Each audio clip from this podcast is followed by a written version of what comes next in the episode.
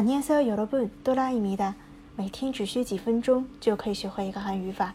今天我们要学习的语法内容是 “ao yo puda”，表示第一次做前面的内容，意思是尝试和经历过。首先看一下例句：平生第一次做炒年糕。생전처음떡볶이를만들어봤어요。 平生第一次做炒年糕。생전처음떡볶이를만들어봤어 요。 穿过韩服吗？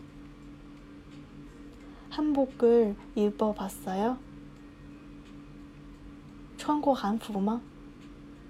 한복을입어봤어 요。 读过这本书。 이책을읽어봤어 요。 读过这本书。이책을읽어봤어 요。 听过这个音乐。이음악을들어봤어 요。 听过这个音乐。이음악을들어봤어 요。 我坐过飞机。나는비행기를타봤어 요。 我坐过飞机。나는비행기를타봤어 요。 以上呢就是今天要学习的语法内容了。